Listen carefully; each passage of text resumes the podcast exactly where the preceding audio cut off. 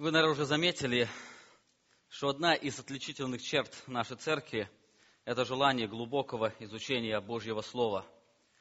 Я благодарю Бога за ту работу, которую Он совершает во многих сердцах. Мне приходится встречаться со многими из вас. Это удивительно видеть, как Евангелие изменяет ваше мышление. Это удивительно видеть, как меняются ценности вашей жизни. Удивительно видеть слезы радости от познания Божьего Слова. Удивительно увидеть улыбку на лице от разрешенных проблем жизни. Но больше мое сердце наполняется радостью и трепетом, когда я вижу, как Бог продолжает работать надо мною через Его Слово, через изучение этого Слова. Для меня великая привилегия продолжать Божье Слово. Для меня еще больше благословения проповедовать в нашей церкви Новый Завет стих за стихом. Для некоторых из вас это необычный подход. Многие из вас не воспитывались в церкви, где практикуют проповедь Евангелия стих за стихом. Но я верю, это будет большое благословение, которое вы получите от Бога. В наше изучение мы начнем с послания апостола Павла к церкви, которая находилась а, в Колоссах. Это послание, а, оно известно как послание колоссянам.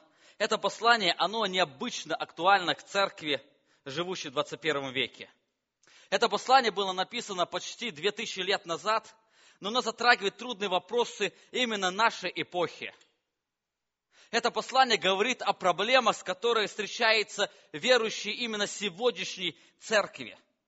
Это, это послание затрагивает трудноразрешимые проблемы, которые перед нами стоят сегодня. Наш век – это век науки. 95% всех открытий э, на Земле ученых – это наши современники – все ученые – это примерно те люди, которые живут примерно в наше время. В прошлом веке был сделан сильный скачок в отрасли науки от микробиологии до астрофизики.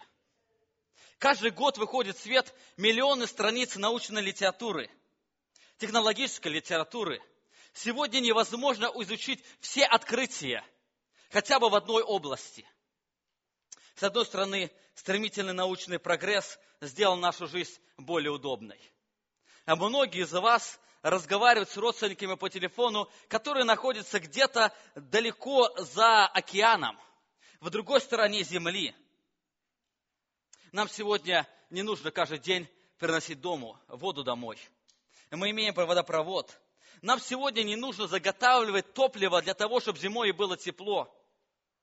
Более того, мы сегодня за считанные минуты можем преодолевать большое расстояние, которое раньше люди преодолевали за часы или дни.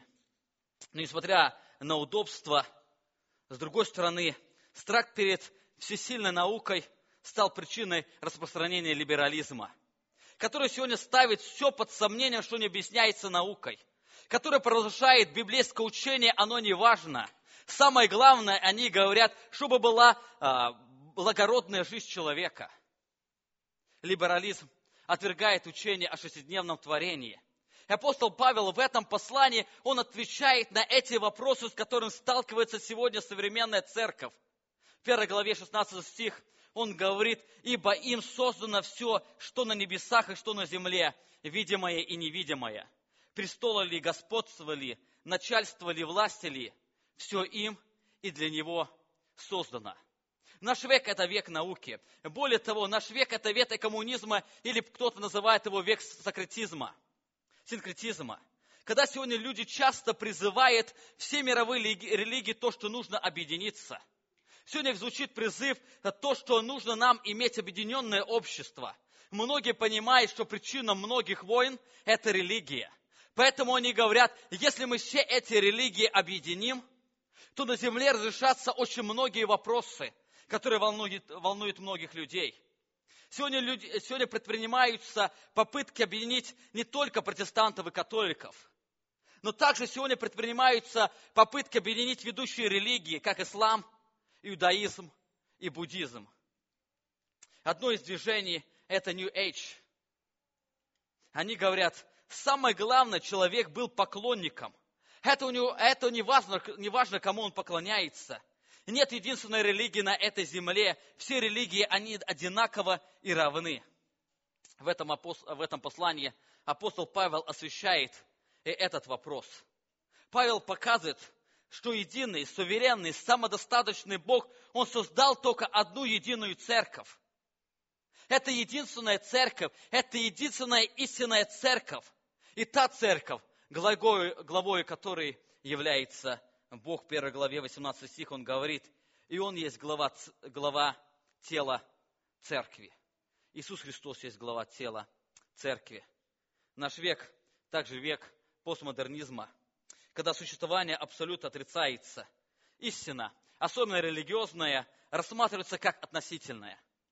Пропагандируется бунт против любых авторитетов. В этой атмосфере Иисус для многих стал просто один из мудрецов. Он лишь остается учителем морали наряду с Моисеем, Магометой и Буддой. Послание Колоссянам показана полная сущность Иисуса Христа. Апостол Павел говорит, Иисус Христос, Он не просто религиозный вождь, но в 15 стихе Он говорит, Он есть образ Бога невидимого, рожденный прежде всякой твари. Он есть образ, то есть подобие или копия. То есть Иисус Христос является Богом, воплощенным в человеке. Также это послание говорит о том, что откровение Бога в Иисусе Христе, оно авторитетно, абсолютно и представляет собой исключительно истину. Также, говоря о нашем веке, наш век – это век прагматизма. Когда речь заходит о религии и философии, людей интересует больше не истина, а что эта истина дает для человека. Сегодня мы слышим очень многие прагматические вопросы, когда люди спрашивают, может ли Господь действительно изменить мою жизнь? Или даст ли Он мне мир, радость и счастье? Обретет ли моя жизнь смыслом, надеждой и целью? Сегодня мы больше видим сторонников Евангелия благополучия, когда люди обещают определенные благословения, многие блага земной жизни – когда проповедуется, что верующие люди, они должны быть богаты и здоровыми. Это Евангелие по-особому притягивает в себя людей. Но несмотря на это, это Евангелие, оно приводит многих людей к очарованию. Когда они пришли к Богу, когда они желали получить это благо земли, но вместо этих благ они сталкиваются с еще более большими проблемами. В этом послании апостол Павел освещает также и эту тему. Говоря о нашем веке, наш век, он является также век конфликтов. Сегодня человечество встречается с разными конфликтными ситуациями. Сегодня мы видим межличностные конфликты, когда конфликты между людьми. Сегодня встречаются политические конфликты, юридические конфликты, супружеские конфликты, межцерковные конфликты, конфликты на работе. Сегодня многие не знают, как вести себя со своими супругами, детьми или коллегами по работе. В послании Колоссянам мы находим очень ясные советы по этому поводу. Сегодня также у нас век – это век эскатологический. Сегодня много говорят о возможном будущем, которое может постигнуть нашу землю. Сегодня говорят об угрозе войны. Сегодня говорят об угрозе ядерной войны, войны, которая может разрушить полностью землю. Сегодня люди говорят об угрозе загрязнения окружающей среды. Сегодня люди говорят об угрозе глобального потепления.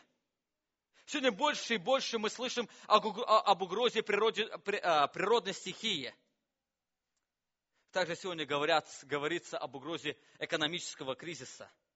Сегодня мы с вами сталкиваемся все, множе, все, все больше и больше с книгами или с фильмами, которые говорят о конце света.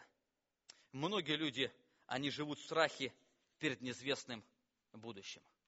Апостол Павел также в этом послании, он отвечает также и на эти вопросы. Апостол Павел в этом послании говорит о нашей судьбе и о судьбе всех верующих, живущих на этой земле.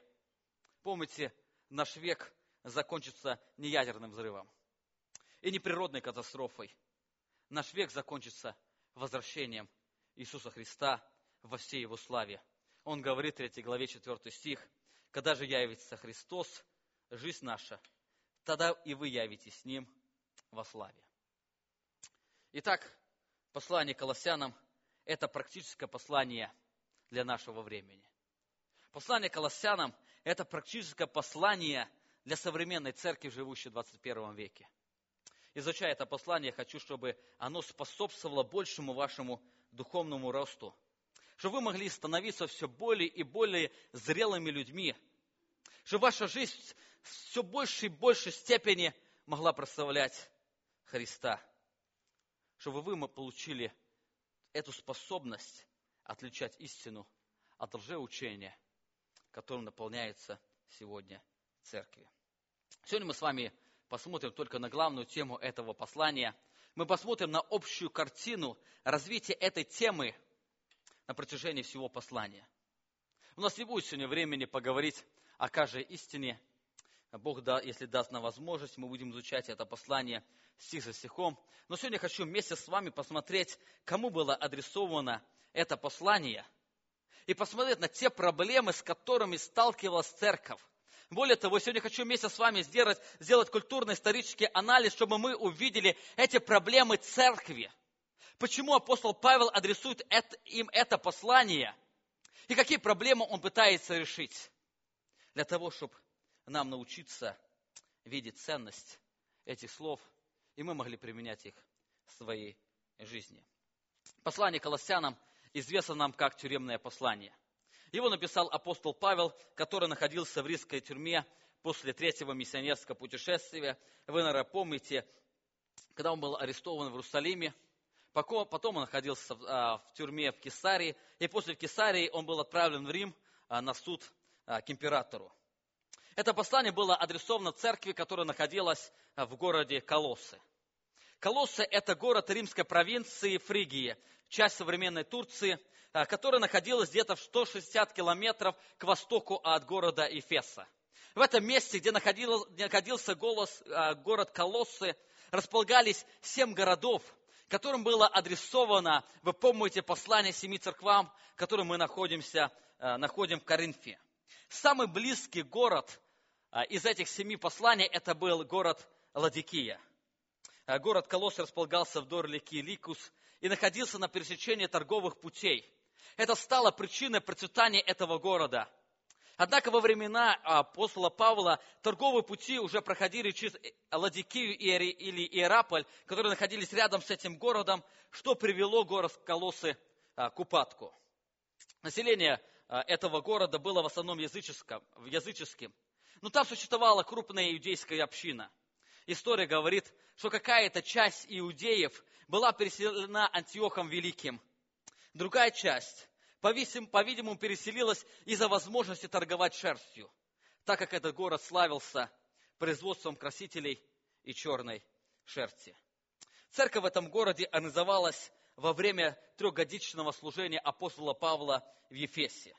Это служение в городе Ефесе имело очень сильное влияние не только на этот город Ефес, но на всю местность, где находился этот город, на всю Асию – вы помните, об этом повествует нам Лука в книге а, «Деяния апостолов», 19 глава. Он говорит о служении апостола Павла в Ефесе. Он говорит так. Это продолжалось до двух лет, так что все жители Асии слышали проповедь о Господе Иудеи, о Господе Иисусе, как иудеи, так и елены. Именно тогда возникла церковь в Ладикии, в Иераполе и также в городе Колоссах. Из этого послания мы видим, что сам апостол Павел никогда не посещал этот город. Он даже не посещал эти города, которые находились близ этого города. И он является основателем этой церкви. Мы это видим из его послания во второй главе, первый стих. Он говорит, «Желаю, чтобы вы знали, какой подвиг имею я ради вас и ради тех, которые в Ладикии и Иераполе, и ради всех, кто не видел лица моего по плоти». Апостол Павел не был организатором этой церкви. Более того, апостол Павел пишет им это послание, когда никогда их не видел. Бог основал Колосскую церковь с помощью Епофраса. Епофрас был урожен, уроженцем Колос. Вероятно, он обратился в христианство во время, потеше... А, во время посещения Ефеса во времена проповеди апостола Павла. Когда, а, когда Епофрас, он принял христианство, он вернулся обратно в свой родной город, где организовал там церковь.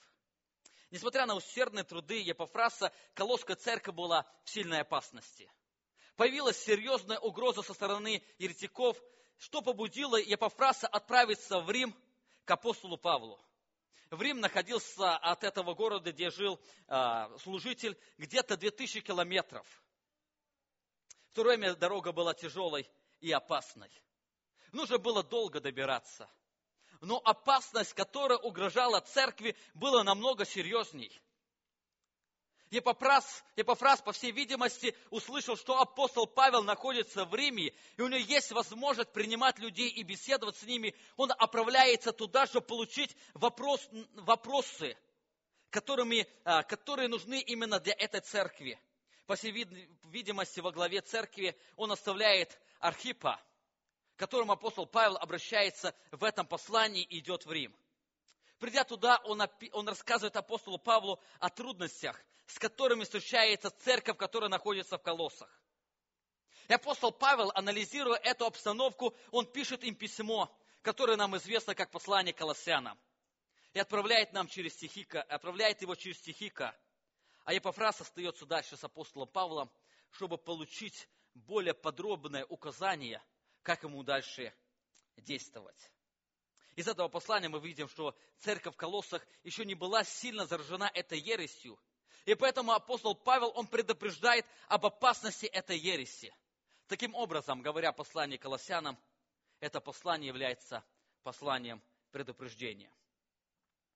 Послание Колоссянам, оно сосредоточено на так называемой колоссянской ереси. Эта ересь содержала в себе элементы язычества иудаизма.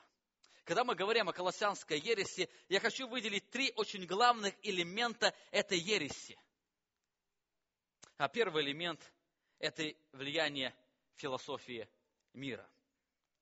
И в языческой культуре, в той среде, в которой существовала Колосская церковь, люди поклонялись многим богам.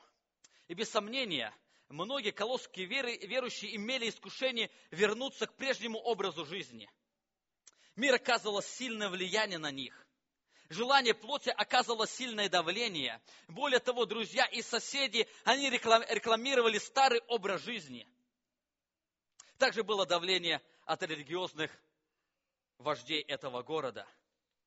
Но более опасность, которая грозила церкви, это опасность лжеучителей – в церковь приходило все больше и больше людей, которые были пропитаны языческой философией. Они были язычниками.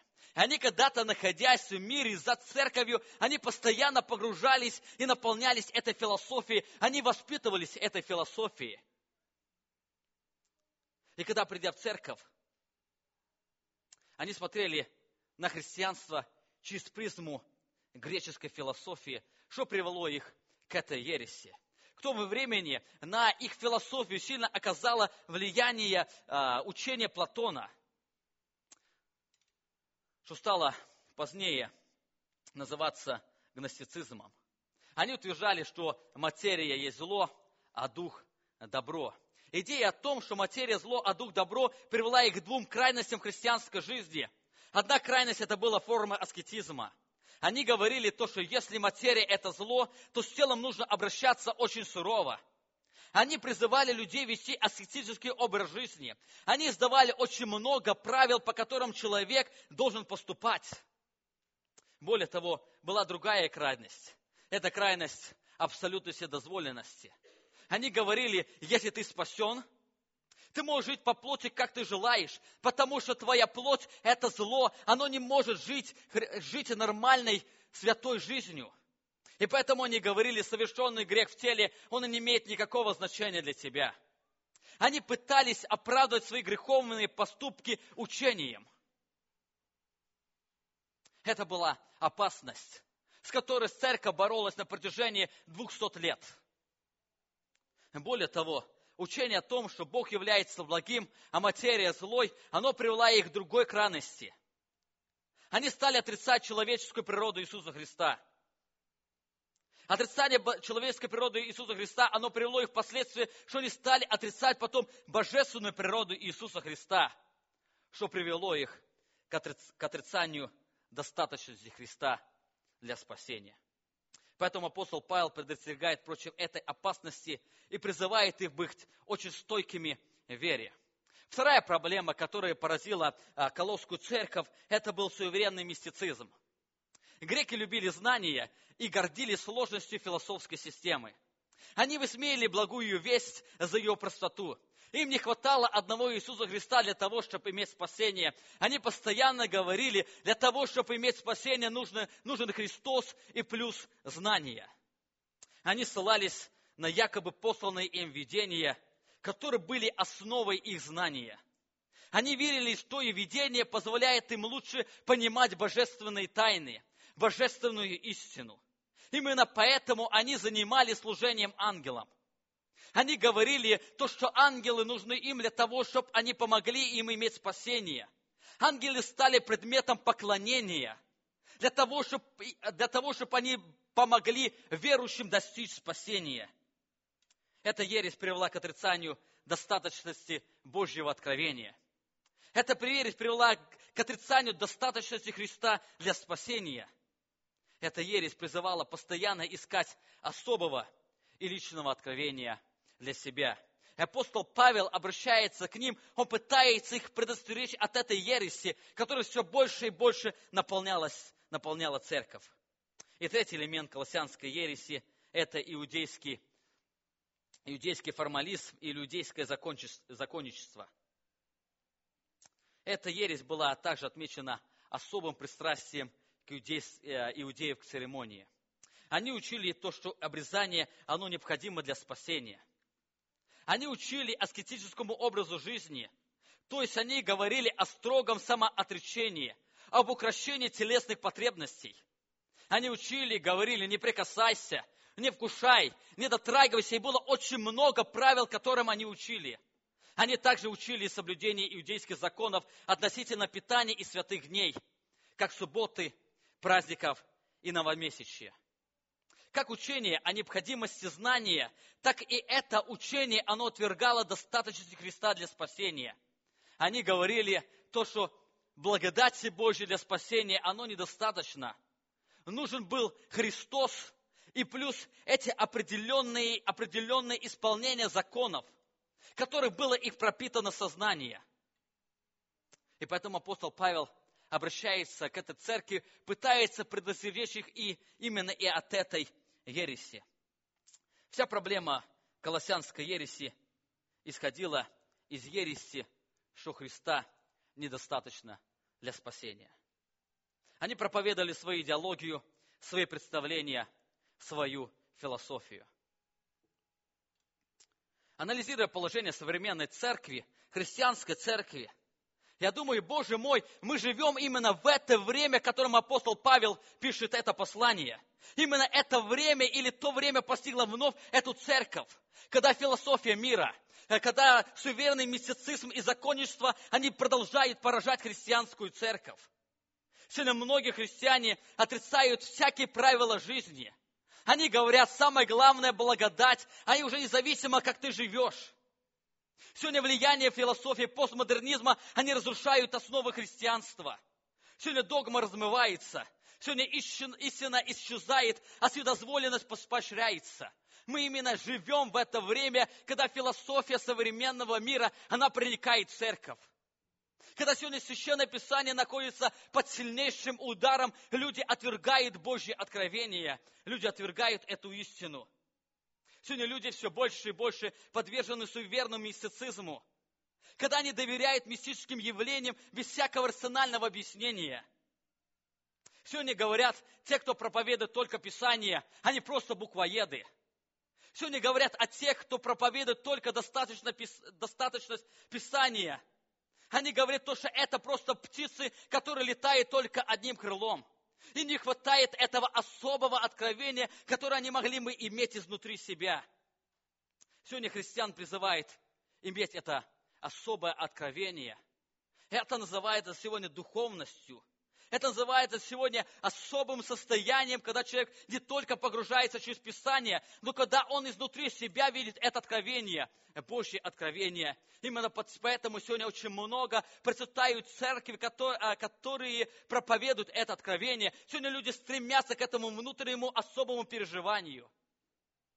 Сегодня многие церкви, они подвержены законничеству. Сегодня люди расписывают правила и заставляют соблюдать их без сердечного осознания их необходимости. Сегодня люди пытаются изменить жизнь человека без изменения его сердца. Сегодня традиции и всевозможности, всевозможные правила, они стали заменять Евангелие. Сегодня церкви пытаются, чтобы сохранить а, людей от разложения, они пишут очень много определенных правил. И думают, то, что эти правила, они помогут сохранить христианство. Или сердце не изменено, христианство не будет а, сохранено.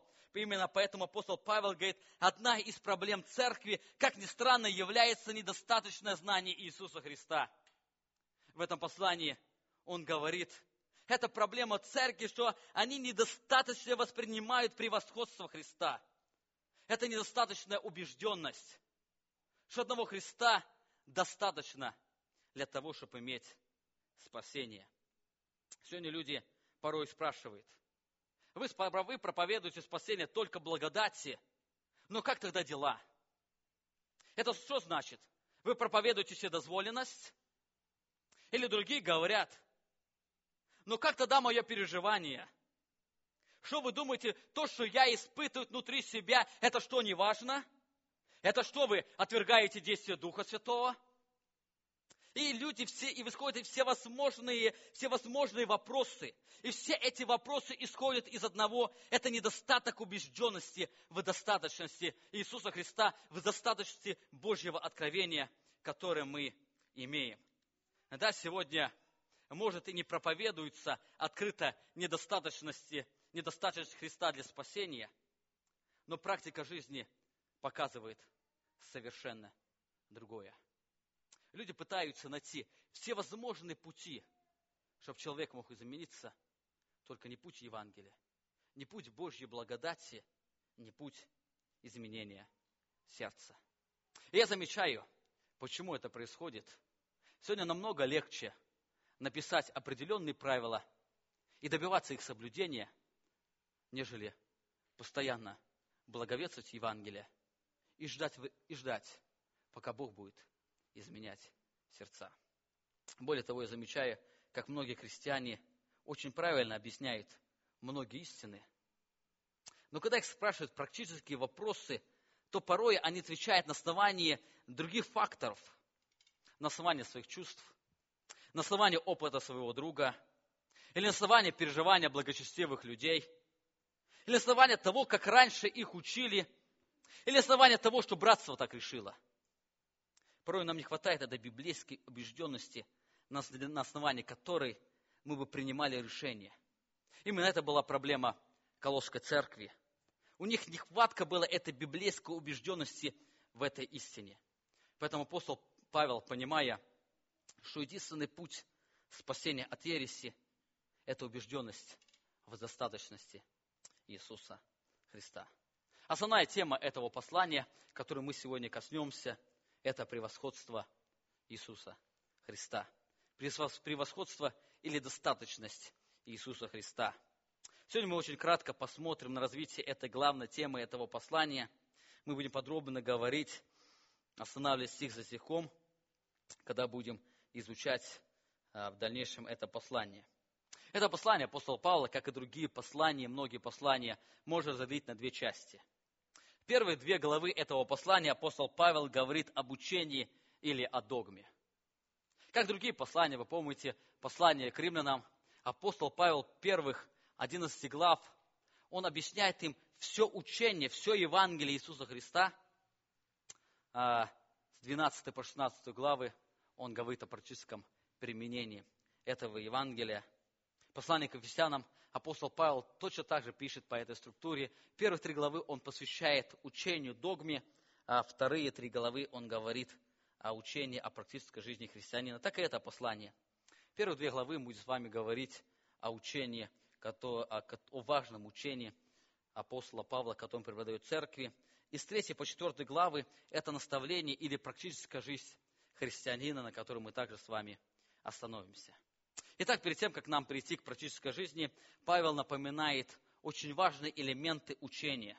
Апостол Павел, желая предостеречь верующих об опасности лжеучения, Павел передает им учение, чтобы они имели твердую убежденность в Иисусе Христе. Итак, в учении первой две главы апостола Павла, они говорят о превосходстве Христа в христианском учении. Они говорят о превосходстве Христа, а, о достаточности Христа в том учении, которое верующие приняли. После приветственного слова и молитвы за верующих в этой церкви, апостол Павел очень кратко, но очень точно и ясно передает превосходство Христа или достаточность Христа. Обратите внимание, с 15 стиха этой главы апостол Павел говорит то, что Иисус Христос, Он превосходит по своей сущности. В своей молитве за верующих этой церкви Павел молился о том, чтобы верующие исполнились познания воли Его и поступали достойно Богу. Обратите внимание, что апостол Павел говорит. Он говорит, 1 глава, 9 стих. «Посему и мы с того дня, как о всем услышали, не перестаем молиться о вас и просить, чтобы вы исполнились познанием воли Его, и во всякой премудрости и разумении духовном, чтобы поступали достойно Бога и во всем угождая Ему, принося плод во всяком добром деле, возрастая познание Его. Обратите внимание, апостол Павел молится за верующих людей, которые уже имели спасение, он желает, чтобы а, Бог дал им очень важных а, два изменения в жизни. Во-первых, он молится о том, чтобы они исполнились познанием воли Его. Те люди, которые восприняли уже Христа, которые имели спасение, апостол Павел молится, чтобы они больше и больше познавали Его. Более того, он не просто молится о познании, он также молится о том, чтобы они научились достойно поступать Бога. Это то, что нам сегодня не хватает. И после этой молитвы апостол Павел берет время и говорит о самом важном, о сущности Иисуса Христа. Апостол Павел понимал то, что основная проблема этой ереси, которая проникает в церкви, она была основана на недостаточном представлении об Иисусе Христе. То, что эти люди, они не, со, не, не совсем точно говорили о Христе. Они со, не совсем правильно понимали Христа. Любое добавление к действию спасения, оно исходит из этой же причины, от недостаточного знания об Иисусе Христе более того, говоря о сущности Христа, эта истина, оно подвержено, оно подвержено сильной атаке со стороны сатаны. На протяжении 20 веков сущность Христа находится под сильным ударом. Сегодня мы находим, что некоторые деноминации даже по-своему переводят Библию для того, чтобы исказить по-другому, представить образ Христа. Они представляют другой образ. То же самое греческая философия – утверждающее, что Бог это добро, а материя зло, оно исказило истинную сущность Иисуса Христа. Мы с вами говорили, это привело к тому, что они отрицали человеческую природу Иисуса Христа, а другие отрицали божественную природу Иисуса Христа. Кто-то, кто может подумать, неужели это так важно для спасения? Неужели правильное представление об Иисусе Христе, оно, очень, оно важно для нашего спасения – в этом послании мы видим то, что это сверхважный вопрос, от которого будет зависеть наше спасение и наша эффективность практической жизни. Обратите внимание, что неправильное представление о сущности Христа, оно привело к еще очень, очень глубокой проблеме этих верующих. Они стали отрицать достаточность, достаточности Иисуса Христа для спасения. А вы помните, апостол Павел, Галатам 5 главе 4 стих, он говорит о том, те, кто люди отрицают достаточность Христа для спасения и пытаются приписать еще что-то, они просто теряют все. Они полностью теряют эту Божью благодать. Они теряют. Они не имеют это Божьего спасения. И поэтому апостол Павел говорит, это очень важное, это очень важно знать, кто такой Иисус Христос. Именно поэтому апостол Павел, беря время, показывает им, кто такой Иисус Христос. Это существенно, существенно важный вопрос для нашей практической жизни. Неправильное восприятие сущности Христа обязательно отразится на практической вашей жизни. В этих стихах апостол Павел напоминает важные истины. Я сегодня хочу кратко перечислить эти истины, на которых мы когда-то подробно остановимся. Во-первых, апостол Павел говорит о божественности Иисуса Христа. Он говорит то, что Иисус Христос – это Бог. Смотрите, 1 глава, 15 стих, который есть образ Бога невидимого, рожденный прежде всякой твари. То есть Он есть образ или точная копия Бога. Иисус Христос есть Бог. Более того, апостол Павел говорит то, что Иисус Христос является источником творения. Иисус Христос является источником, из чего все исходит. Он говорит, ибо им все создано, что на небе и что на земле, видимое и невидимое, престолы ли, господство ли, начальство ли, власти им, все им и для него создано. Апостол Павел в этом послании говорит, что, что то, что Христос является главой церкви. Христос является главой церковь. Это единственная правильная церковь, главой которой является Христос, ибо Он есть глава церкви. Он начаток первенцев из мертвых, дам иметь Ему во всем первенство. Более того, апостол Павел говорит, Иисус Христос является первым из мертвых. Иисус Христос является первым победителем смерти. Он победил смерть, ибо Он начаток, первенец из мертвых. В этом послании также апостол Павел, говоря об Иисусе Христе, он говорит о том, что Иисус Христос изменил отношения между грешником, между грешником и Богом. Вы помните, мы об этом с вами говорили, о примирении, которое мы имеем с Богом. Апостол Павел также говорит в этом послании, то, что Христос, Иисус Христос умер вместо грешника. Он говорит о заместительной жертве Иисуса Христа. Иисус Христос а, вменяет свою праведность грешникам, об этом апостол Павел также повествует в этом повествовании. Апостол Павел говорит, что спасение, оно только по вере в, Иисусе, в Иисуса Христа. Нет другого источника, нет другого пути для того, чтобы иметь спасение. Это только вера в Иисуса Христа. Итак, в этом послании апостол Павел очень подробно описывает сущность Иисуса Христа. После этого важного напоминания о сущности Христа апостол Павел приводит пример, как Божья благодать изменила его жизнь.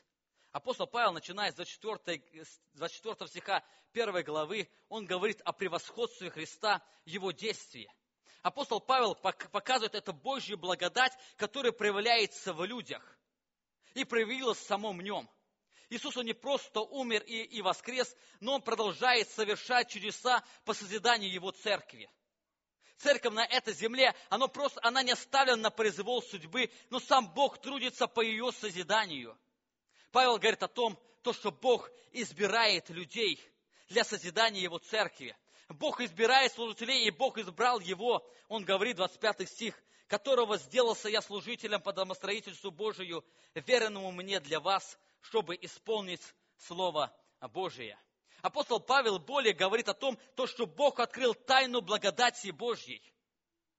26 стих. Тайну, сокрытую от веков и родов, ныне же открытую святым Его. Здесь апостол Павел разбивает полностью философию, ложную философию, которая постигала эту церковь.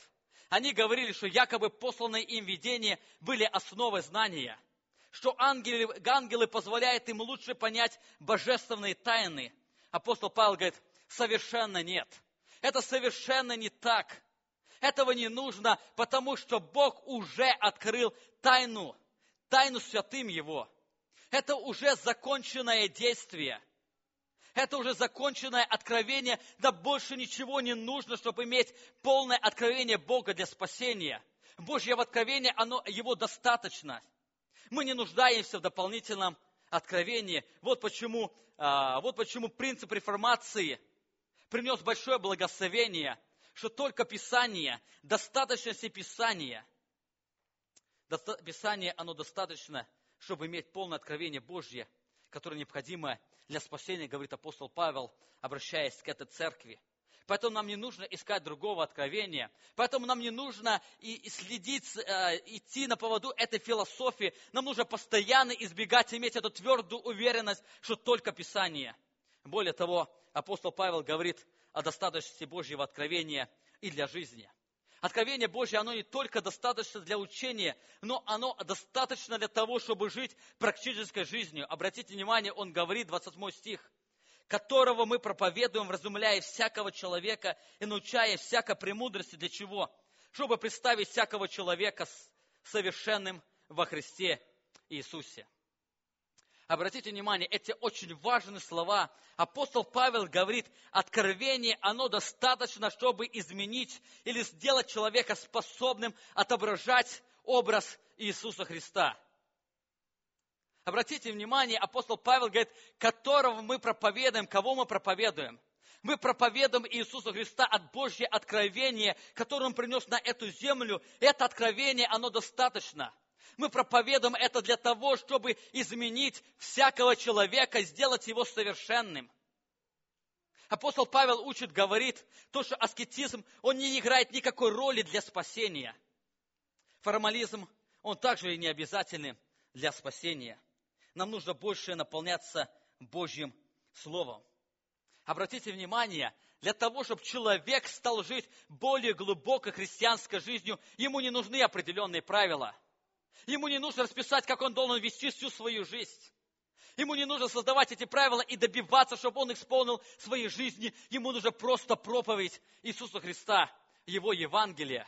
Именно поэтому апостол Павел говорит, мы проповедуем и вразумляем всякого человека и научаем всякой премудрости, чтобы представить человека совершенным во Христе Иисусе. Более того, апостол Павел в этом послании говорит, посмотрите на себя. Он задает им вопрос, он говорит, посмотрите, как Бог изменил вашу жизнь. Это чудо. Это совершенное чудо, которое вы имеете. Апостол Павел задает им вопрос. Что стало причиной измененной вашей жизни? Греческая философия? Или служение ангелам? Или исполнение определенных иудейских законов? Или совершенно другое изменило вашу жизнь? И дальше он отвечает на этот вопрос – он говорит, нет, но вас изменила только вера в Иисуса Христа. Вас изменила вера в Иисуса Христа. Пятый стих второй главы. «Ибо хотя я отсутствую телом, но духом нахожусь с вами, радуюсь и видя ваше благоустройство и твердость веры вашей во Христа. Посему, как вы приняли Христа Иисуса Господа, так и ходите в нем». Он говорит о достаточности Христа для спасения. Говорит, смотрите, как вы приняли Христа, вы уже видите это измененное изменение вашей жизни. То, что измененная природа, она изменяет практически вашу жизнь, и поэтому зачем вам остальные, остальные дополнения, чтобы иметь спасение, когда вы видите это великое действие Божьей благодати. И последний апостол Павел показывает превосходство Христа для спасения. Мы с вами говорили, что Христос превосходит по своей сущности. Христос превосходит в своем откровении, в своем действии. И апостол Павел, беря время, он говорит о превосходстве Иисуса Христа для, э, для спасения. Апостол Павел предостерегает христиан от ереси, которые же учителя пытались заразить поместную церковь. Мы с вами уже посмотрели, с этой опасностью, с опасной ересью церковь встречается – и, во вре... Э, и в это время. С этой опасностью ересью церковь встречается и 21 века и случалась на протяжении всех времен. Эта опасность строилась на трех столбах. Это ложная философия, ложное богопочитание и законничество. Но сущность этих заблуждений, мы уже говорили, это умоление жертвы Иисуса Христа – Давайте мы очень кратко посмотрим на каждую из них, на каждую проблему, на каждую опасность, которой была а, подвержена церковь. С 8 стиха 2 главы апостол Павел показывает опасность, опасность ложного влияния. И он начинает с опасности ложной философии. Обратите внимание, апостол Павел говорит, смотрите, братья, чтобы кто не влек вас философию или пустым обольщением, по преданию человеческому, по стихии мира, а не по Христу апостол Павел предостерегает пред опасностью, которая была для них реальностью. Учение, которое предлагали уже учителя, было похоже на учение, которое проповедовал апостол Павел. Они не отвергали все то, что говорил апостол Павел. Они не отвергали все то, что они когда-то восприняли от, от брата Епофраса. Они не отвергали это учение, которое они имели. Там была только небольшая разница.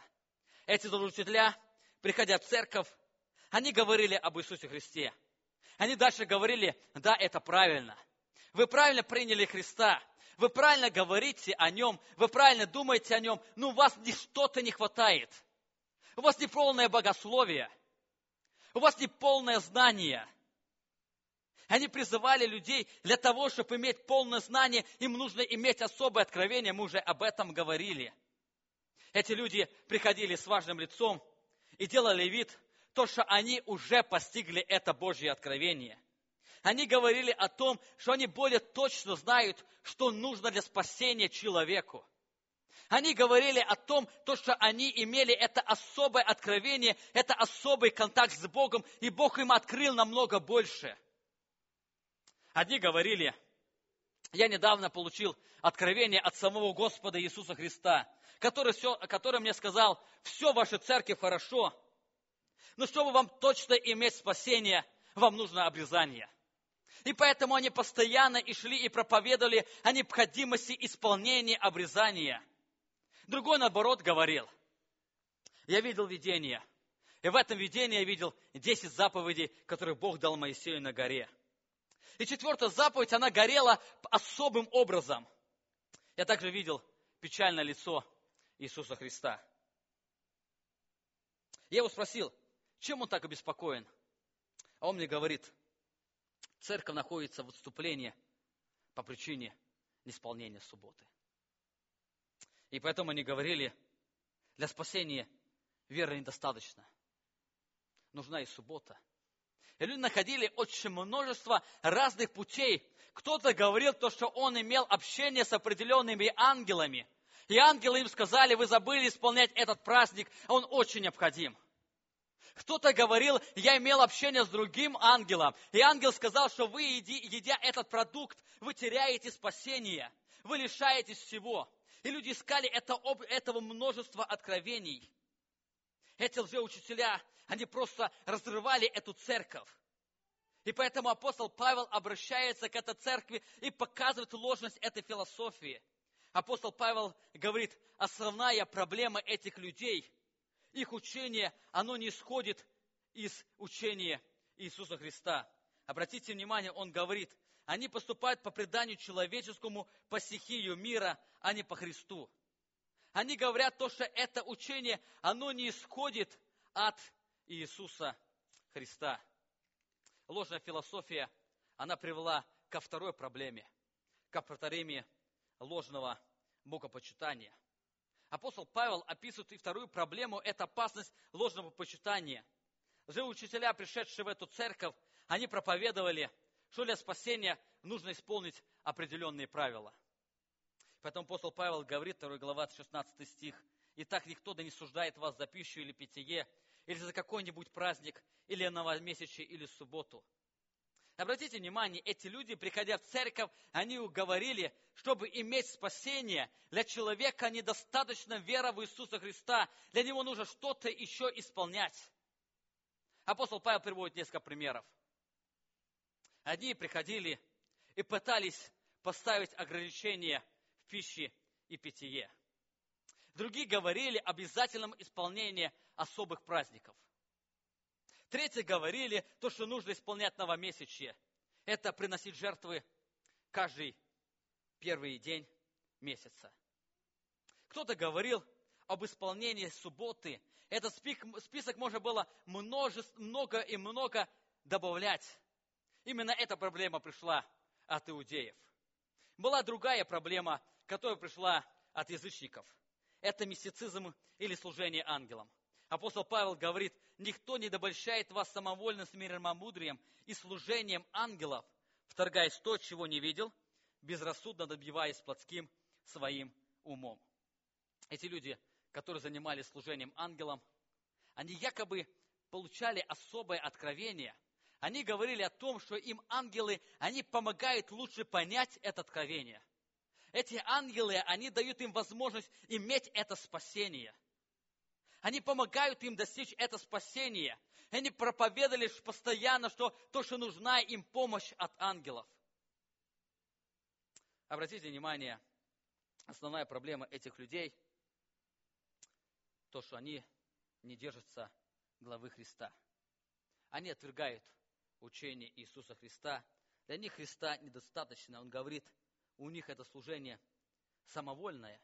И дальше 19 стих он продолжает, говорит, «И не держась главы, от которой все тело составами и связами, будучи соединяемое, скрепляемое, растет возрастом Божьим». Итак, мы с вами говорили о двух проблемах. О проблемах ложной философии, которая поражает церковь, о проблеме ложного почитания, богопочитания. И проблема ложного богопочитания привела к еще одной глубокой проблеме. Это опасность ложного аскетизма. Обратите внимание, апостол Павел 20 стих говорит, «Итак, если вы со Христом умерли для стихии мира, то для чего вы, для чего вы, как живущие в мире, держитесь постановлений? Не прикасайся, не вкушай, не дотрагивайся. Же учителя учили, что через изурение тела они достигают особой святости. Они учили, что через самоотречение или порой через самоистязание они становятся особыми людьми перед Богом. Апостол Павел говорит, проблема этих людей, они через видимую святость пытаются привлечь признание окружающих людей. Обратите внимание, до 30 стиха он говорит, они имеют только вид мудрости в самомольном служении. Семейное мудрее и изнурение тела в некотором приближении и насыщении телом. Это не было их истинное состояние. Он говорит о том, что это было просто э, только вид. И за видом больше ничего не скрывалось. Там вот не было этого измененного сердца. Там не было Божьей благодати, они только имели этот вид мудрости в самовольном служении, а силы Божьей там не было. Обратите внимание, вся опасность ложного учения исходила и исходит от одержания достаточности спасения в Иисусе Христе. Я замечаю, как многие деноминации начали с призыва «только вера», а через несколько десятков лет они стали подвержены влиянию лжеучения – когда мистицизм и законничество полностью пропитывают церковь. Да, они могут не проповедовать спасение, спасение по делам, они могут проповедовать спасение только по вере, но когда смотрим на практику жизни, то мы видим очень множество правил и традиций, которые стали необходимым условием для спасения. Например, например, приведу вам некоторые из них. Кто-то говорит, если ты не видишь вперед для покаяния, то твое покаяние не является истинным. Я не раз встречался с людьми, которые, э, которые желают принять водное крещение. И у них спрашивают вопрос, ты покаялся? Говорят, да, покаялся. А где ты покаялся? Дома. Нет, брат. Тебе нужно в следующее воскресенье выйти вперед и покаяться, и тогда ты будешь иметь это основание спасения, и мы можем преподать тебе крещение. Кто-то говорит, если ты не примешь крещение, то ты не спасешься. Они начинают проповедовать то, что крещение, оно является основанием спасения. Через крещение люди получают это спасение. Кто-то говорит, если ты пойдешь в церковь слова истины, ты обязательно потеряешь спасение. И можно найти очень много разных объяснений, очень много э, разных правил, которые люди делают. Апостол Павел показывает, вся проблема – это недостаточность знания превосходства Иисуса Христа. Единственное условие для спасения – это Христос. И вера праведности, праведность Христа, оно достаточно для спасения. Итак, мы с вами говорили, первая часть послания Колоссянам говорит о превосходстве Христа, Иисуса Христа в учении. Я хочу очень кратко коснуться второй практической части, где апостол Павел говорит о превосходстве Иисуса Христа в христианском поведении. Обратите внимание, э, в этих э, двух главах апостол Павел описывает результат Божьей благодати, то есть в 3-4 главах. Он говорит, что Евангелие изменяет природу, и это изменение должно обязательно произойти в жизни человека. Обратите внимание, с чего начинается учение о практической христианской жизни. Первый стих 3 главы. Апостол Павел говорит, «Итак, если вы воскресли со Христом, то ищите горнего, где Христос сидит одесную Бога, а горне помышляете о неземном. Обратите, это вводное слово или первое слово, которое использует апостол Павел. Он говорит «итак», то есть «поэтому». Апостол Павел, а, апостол Павел говорит о причине, о причине, почему они должны жить христианской жизнью. Если будете читать третью, четвертую главу, то эти главы, они являются результатом первой и второй главы.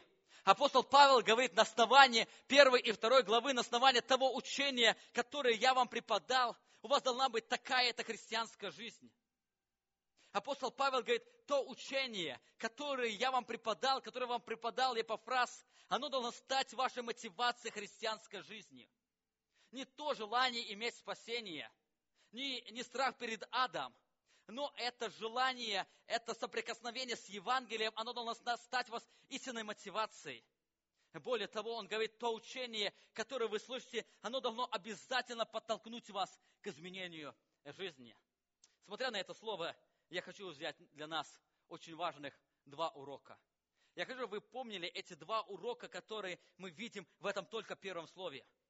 Мы когда-то коснемся к этим стихам, этим стихам. А первый урок – поведение христианской жизни напрямую связано с учением. Во что вы верите, оно будет очень сильно отражаться в вашей практической жизни. И замечаю, что многие скептически относятся к учению. Они говорят, зачем нам догма? Давайте больше учить людей, как правильно жить. Да, очень важно правильно жить. Но истина заключается в том, что без правильного учения не будет правильного поведения. Мы в этом, э, мы в этом послании видели то, что без правильного поведения это будет просто законничество – если человек не пропитается Евангелием Иисуса Христа, если человек не пропитается учением, он никогда не сможет поступать истинно в своей жизни. Он никогда не сможет жить правильной жизнью. Все, что он не будет стараться делать, это будет просто а, законничество или аскетический образ его жизни. И второй урок, который мы находим из этого первого слова, знание правильной истины – не делает меня автоматически послушным этой истине. Знания недостаточно. Поэтому каждый раз, когда апостол Павел преподает учение, он после учения говорит о практической христианской жизни, он призывает людей поступать достойно Бога. И в этом послании апостол Павел говорит, Итак, если вы воскресли со Христом, если это Евангелие изменило вашу жизнь, то ищите горнего, где Иисус Христос. Именно поэтому апостол Павел призывает к послушанию и к жизни освящения. Павел в этом послании показывает, что Христа достаточно, чтобы жизнь христи- э, христианина она была изменена. Некоторые думают, то, что они изобретут определенные правила, они помогут человеку избежать от греха. Нет, это не поможет. Никакие запреты, никакие правила, никакие монастыри, они не могут человека освободить для того, чтобы он мог жить практической жизнью только если истина не припытает сердце, или человек не получит новую природу, он никогда не будет способен измежать греха. Обратите внимание, апостол Павел показывает, что жертва Христа она дает свободу, жертва Христа достаточно для практической христианской жизни. И мы приводим только а, три причины, которые апостол Павел приводит. Первая причина, почему а, жертва Христа она достаточно для христианского поведения, это наше единство со Христом. Он говорит, итак, если вы воскресли со Христом, то горнего ищите, где Христос сидит одесную Бога, а горнее помышляйте о неземном, ибо вы умерли, и жизнь ваша сокрыта со Христом в Боге. Обратите внимание, апостол Павел делает ударение, то, что мы находимся вместе со Христом, а Христос един с Богом. Это великая сила для борьбы, которую мы имеем с грехом. Мы уже не раз об этом говорили. Если мы соединены с Иисусом Христом, то грех для нас будет совершенно неприятен. Мы не сможем жить спокойно с грехом. Мы не сможем жить спокойно греховной жизнью, потому что грех и христианин, они совершенно несовместимы. Христианин не может жить грехом, потому что у него есть единство с Иисусом Христом. Итак, первая причина. Апостол Павел говорит, то учение, которое преподал, если Христос изменяет, изменяет природу человека, он будет обязательно избегать греха, потому что он един со Христом. Обратите внимание, вторую причину. Он говорит, то, что Христос, человек умер со Христом. Он говорит, третий стих, ибо вы умерли, и жизнь ваша сокрыта со Христом в Боге. Наше единство а, отражается в нашей смерти с Иисусом Христом для этого мира. Поэтому апостол Павел и призывает людей. Мы с вами говорили то, что знание истины, оно недостаточно для нашей практической жизни. Он говорит, поэтому призывает он людей, пятый стих, «Итак, умершлите земные члены ваши, блуд и чистоту, страсть, злобу, похоть, любостяжание, которое есть идолослужение, за которое гнев Божий грядет на сынов человеческих. Обратите внимание, восьмой стих. «А теперь вы отложите все, гнев, ярость, злобу, злоречие, сквернословие уст ваших. Не говорите лжи друг другу, совлекшись ветхого человека с делами его». Мы видим, мы являемся совершенно другими людьми. Апостол Павел говорит, человек, который соприкоснулся с Евангелием, он является мертвым для греха, поэтому он должен отложить, отвергнуть все, что является грехом. Обратите внимание на мотивацию, почему мы должны бороться с грехом. Потому что мы умерли для греха. Потому что грех – это не наша среда. Мы не можем находиться в этой среде. Мы будем чувствовать себя совершенно неуютно. Нам нужно постоянно избегать греха. Нам нужно постоянно искать свободы от греха. Нет, мы не убегаем от греха, потому чтобы иметь спасение. Мы уже имеем спасение. Спасение – это уже законченный факт. Но моя борьба с грехом – это отражение Божьей благодати в моей жизни. Жертвы Христа достаточно, чтобы изменить практическую христианскую жизнь. Но более того, апостол Павел говорит, наше единение со Христом заключается не только в смерти во Христе, но наше единение со Христом заключается и в нашем воскресении с Ним – он говорит, первый стих. Итак, если вы воскресли со Христом, Итак, если вы воскресли со Христом, вы умерли со Христом, и вы воскресли со Христом, действие Божьей благодати, это не только смерть для греха, это воскресение для новой святой жизни. Поэтому апостол Павел к Ефесянам говорит, 2 глава, 10 стих, «Итак, вы новое творение в Иисусе Христе». Мы созданы для того, чтобы э, совершать, э, совершать новые дела в Иисусе Христе. Апостол Павел говорит в этом послании, 12 стих, «Итак, облекитесь, как избранные Божьи, святые, возлюбленные, милосердие, благость, смирномудрие, клотость, кротость и долготерпение». Итак, облекитесь. По той причине, что вы воскресли со Христом, это определенный факт, это факт вашей жизни. Он говорит, облекитесь вместе со Христом в праведные дела. Итак, мы воскресли со Христом, и мы являемся новым творением – и мы являемся тем творением, чтобы совершить новые дела. Поэтому апостол Павел говорит, что только вера, через веру, э, через веру в жертву Иисуса Христа мы сможем делать и жить праведной жизнью. Нет, мы не пытаемся жить поистине, я уже говорил, чтобы Бог даровал нам спасение, но мы стараемся жить поистине, потому что это сущность нашей природы. Мы по-другому жить никак не сможем. Итак, мы с вами кратко посмотрели на основную тему этого послания. Превосходство Христа в учении и христианском поведении. Также мы в этом послании содержится очень много других наставлений, которые мы сегодня не коснулись из недостатка времени. Если Бог позволит, мы подробно остановимся на них. Я верю, что это послание, оно принесет нам большое благословение. А сейчас, заканчивая проповедь, я хочу, чтобы каждый из вас – посмотрел вглубь своего сердца. Я хочу задать вам пять вопросов, которые исходят из, из, из пяти принципов реформации. Я хочу, чтобы вы проанализировали свою жизнь, свое сердце, свое мышление. Пытайтесь определить, являются ли эти принципы основой вашего мышления.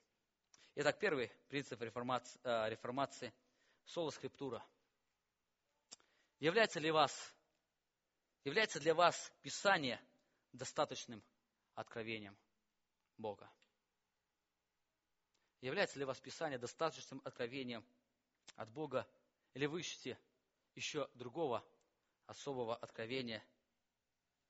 Второй принцип – соло гратия, только благодать. Является для вас только благодать достаточным основанием вашего спасения. Является это благодать, на чем вы стоите, спасаясь в Иисусе Христе. Третий принцип – соло фиды, только вера.